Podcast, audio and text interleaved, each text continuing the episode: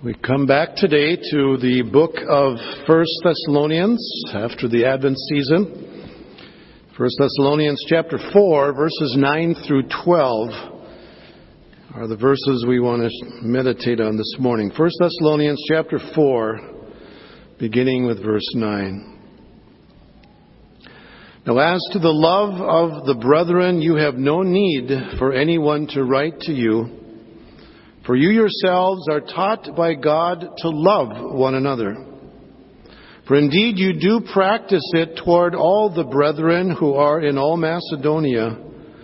But we urge you, brethren, to excel still more, and to make it your ambition to lead a quiet life and attend to your own business, and work with your hands just as we commanded you so that you will behave properly toward outsiders and not be in any need.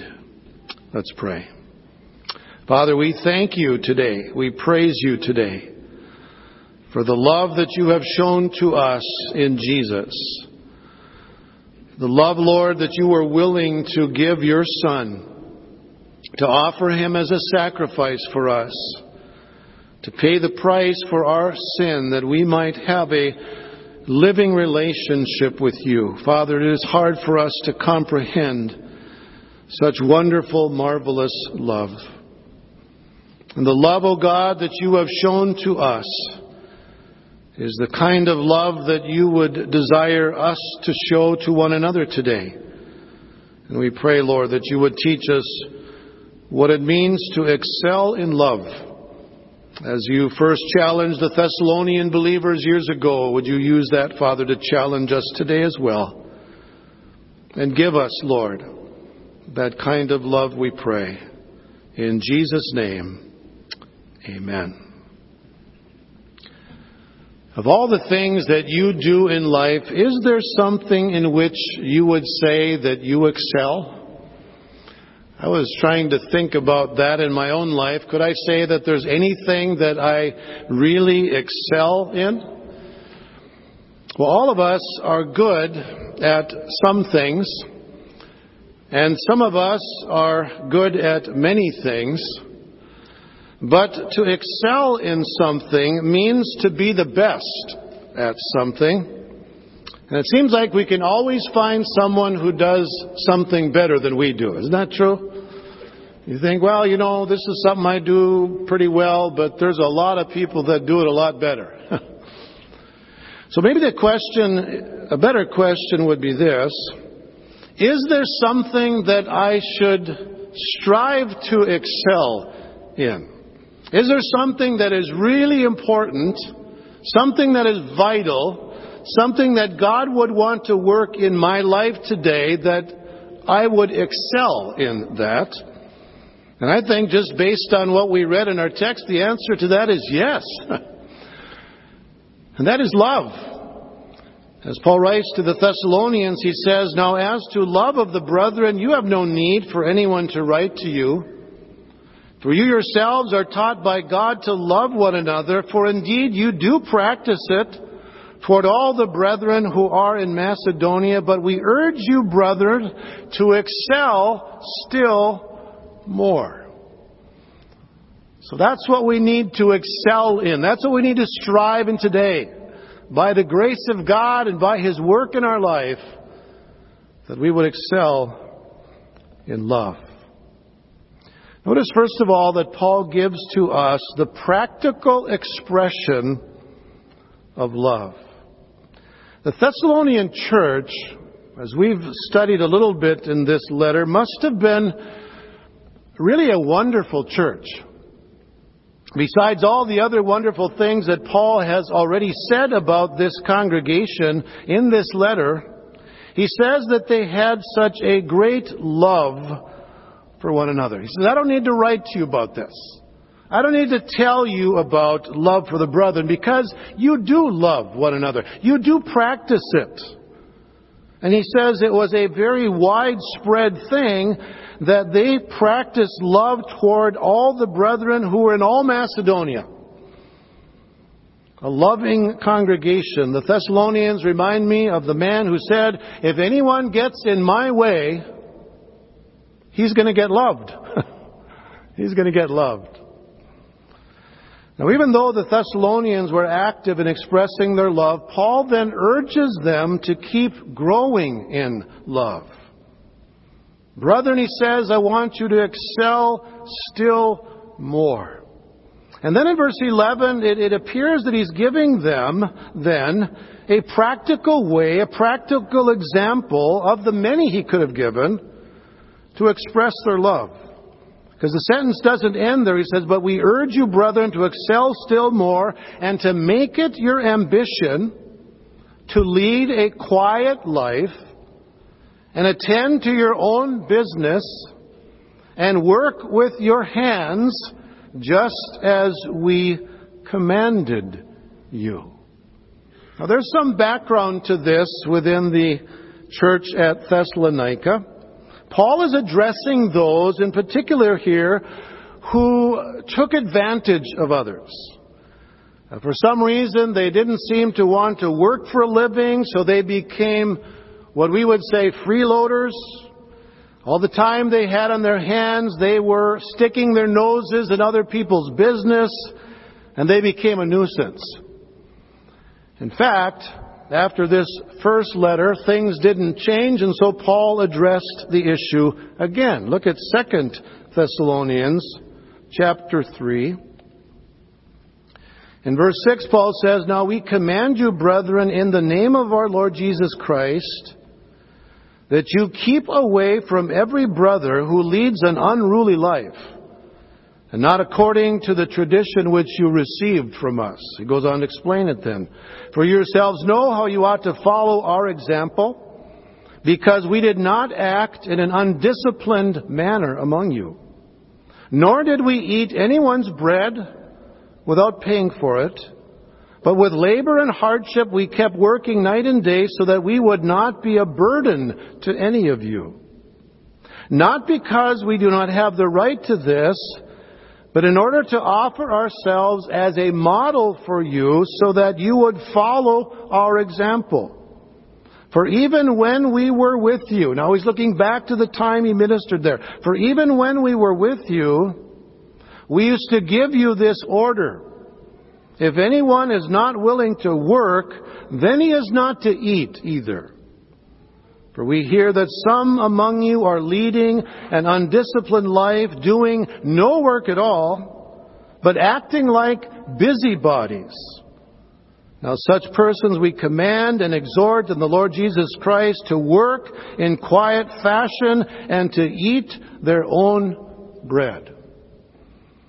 Now I used to think that the principle that Paul addresses here was something that originated with my grandpa. they who do not work shall not eat. And my father learned that in a very challenging way one time. Uh, he was told to go out and cut wood for the uh, stove, and uh, he didn't do it. Came down to supper, sat at the table, was ready to eat, and my grandpa asked my dad, Did you cut the wood? No. He said, I'll do it after supper. Grandpa said, No, you'll do it now. And my grandma said, Oh, Pa, let him eat, let him eat. Oh, no. And he quoted the verse, They who do not work shall not eat. And so my dad went out for a couple hours, cut the wood, and came back in, and now Grandpa said, Okay, Mom, give the boy something to eat, huh? They that shall not work shall not eat. Now we know that there are exceptions to that principle because there are some that can't provide for themselves. And we need to take care of those who are not able to provide for themselves. But there are many people who are able to provide for themselves and yet they were unwilling there in the church at Thessalonica. They chose instead to let someone else pay their bills and, and feed them. And Paul says that isn't right. Love doesn't take advantage of others. There's the practical expression. And Paul could have given many other examples, but that was one that really needed to be heard in that Thessalonian church. And maybe that's one that really needs to be heard in our culture today. Would you guess? Are there people that are constantly looking for a handout, looking for the government to provide, looking for the 1% to pay for their education and to give them what they need? This would be addressed to such people like that.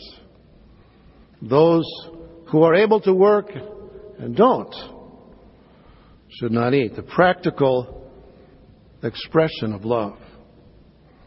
The second thing Paul gives us here is the plain purpose of love. And he tells us why we are called to love one another. And you notice in verse 12, it begins with this phrase, so that. Here's purpose. So that you will behave properly toward outsiders and not be in any needs. So what's the first purpose? So that we can be a witness to those who don't know the Lord. Those are the outsiders. So that you will behave properly toward outsiders. People outside of the kingdom of God.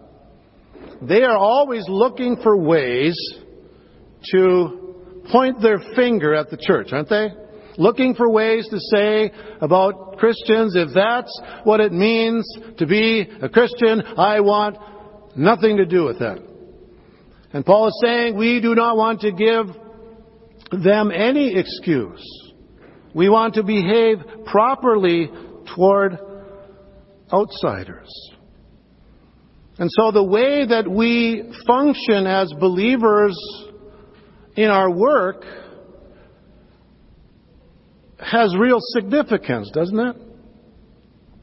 How you and I, as believers in Jesus, go about our job, that can be a wonderful testimony to the world. But if we're lax in how we work, and if we're not working as unto the Lord, that can then become a real stumbling block. Because one of the greatest opportunities that we have for evangelism is on the job, isn't it? As we rub shoulders day by day with others that don't know the Lord, they are watching us. We want to be a good testimony. And Paul is very clear about that in, in, many of his letters. One of them, I think, in particular, is, is in his letter to Titus. And he addresses bond slaves in verse 9 of chapter 2. And he says, urge bond slaves to be subject to their own masters in everything, to be well pleasing, not argumentative, not argumentative, not pilfering or stealing, but showing all good faith so that, purpose again, so that they will adorn the doctrine of God our Savior in every respect. Now that's an interesting phrase, isn't it? To think of adorning the doctrine of God by the way that we work. The word adorn there is the word cosmeo. And we get our English word cosmetics from that word. Kind of interesting. Why do you wear cosmetics? Huh? Did any of you wear cosmetics this morning? None of you? Guys, you're not going to raise your hand if you did, are you? Okay? Why do we wear cosmetics? It makes our appearance better, huh? Right? So if we as workers are working in a way that honors Jesus, what does it do? It makes the doctrine of God, the teaching of God, the Word of God more appealing to the world. Because they see that Jesus makes a difference how we live, how we work, our attitudes, our actions. How about our reactions on the job, huh? So there's clearly one plain purpose so we can be a witness to the world. And then in verse 12 he says, so that you will not be in any need, so that you will not be in any need. Congregation, when there is a genuine need, we need to respond, right? We are called to meet the needs of those who have needs that they're not able to meet. But again, Paul is saying to believers there that you don't take advantage of this. You work. Remember hearing of a man who uh, actually owned an auto repair shop. I happened to come in there just after he had done some work, uh, some uh, free work for his son-in-law's car. And you could tell that there was something bugging him. and so he said, okay, let, let, me, can I just get this off my chest? I said, go ahead. He said, my son-in-law needed a repair on his car, so I was nice enough to give it freely to him. And you know what he did? He goes out and buys an Xbox. Really got under his skin. Did he really need help with that repair if he had money for an Xbox? Money for something that wasn't really a need? If there's a genuine need, yes. But we don't want to be amongst those that are just kind of saying, okay, yeah, give me another, another handout. So first of all, the practical expression, then the plain purpose. Notice thirdly then, the powerful source of love. As you think of what it means to excel in love, maybe you're tempted to say, you know what? I, I don't have that kind of love in me. I'm not like these Thessalonian believers who are an example to love among all of Macedonia. I can't seem to get my eyes off of my own self and my own needs. How can I think about the needs of others? How will I ever be able to excel in love? If you look at verse 9, you see the key. The Thessalonians loved each other because of their relationship with God. Paul says that they had been taught by God to love one another.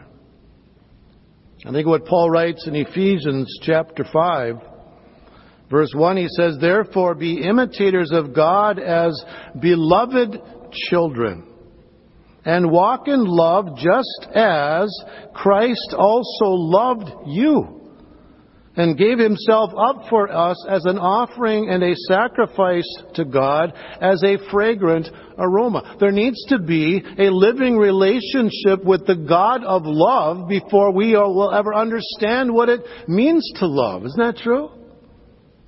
But when we've experienced the Lord's love in our life and as His children, then we have that living relationship with Him. Then we can walk in love just as Christ also loved us. So what's the basis? It's the gospel, isn't it? What has Christ done for us? He has saved us. He has poured out His love upon us. And that then is the kind of love that we pour out on others. Romans chapter 5, verse 5 puts it well. Paul says this that the Holy Spirit, or, uh, excuse me, verse 5 says, Because the love of God has been poured out within our hearts through the Holy Spirit who has been given to us. So think of that. God's love is poured out in us by the Holy Spirit whom He has given to us. That makes sense, doesn't it? Because what is the fruit of the Spirit? The fruit of the Spirit is love. First thing mentioned. So it's not something that we have in ourselves naturally because naturally we are very self-centered, aren't we? By nature, we think of our own needs and our own life and our own family and our own selves. When the Lord comes in and pours then His love into us by His Spirit. That's when we begin to understand and then live that kind of love. Some years ago, I was trying to add or change the transmission fluid in a car that I had, and it didn't have one of those dipsticks on the top where you could reach it easy. There was a plug way, way down. Little plug, you had to pull it out. I'm thinking, how am I going to get that fluid in there now? I'm not going to try and pour it from the top. Needed to get a, I used a garden hose actually. Hope nobody drank out of that after that, but used a garden hose, poured it in there, poured it into the transmission. That was the, the vessel through which the transmission fluid came in. We're just vessels. We're just empty in ourselves. But God can pour into us His love. And then we pour out that love to, to those around us. And we need then to Say, Lord, help me to excel in love. That was the challenge given to the Thessalonians. And Paul says, I don't need to, t- I don't need to write to you about love because you're showing love. And yet he says, but I urge you, brothers, to excel still more. Would that be a great goal for this year, Lord? Teach me what it means to love. Not one of these New Year's resolutions, you know, that is a self-centered thing. I'm going to be more loving and it's all focused on me. But rather, Lord, show me what it means to love. Pour your love into me that I might pour it out to those around me. Use me, God, as your vessel, your instrument to pour out your love. Let's pray. Father, thank you for the great love that you have shown to us. We've sung about that this morning, about that wonderful, marvelous love that you have shown to us in your Son. And Lord, we need to experience that love in a living relationship with you, knowing Jesus as our Savior so that we can say that God is our Father and and we are his children. And we bear the image of our Father. And then fill us, Lord, with your Spirit. Teach us what it means to excel still more in love for the brothers. For the glory and the praise of your name, Lord Jesus. We ask it in his name. Amen.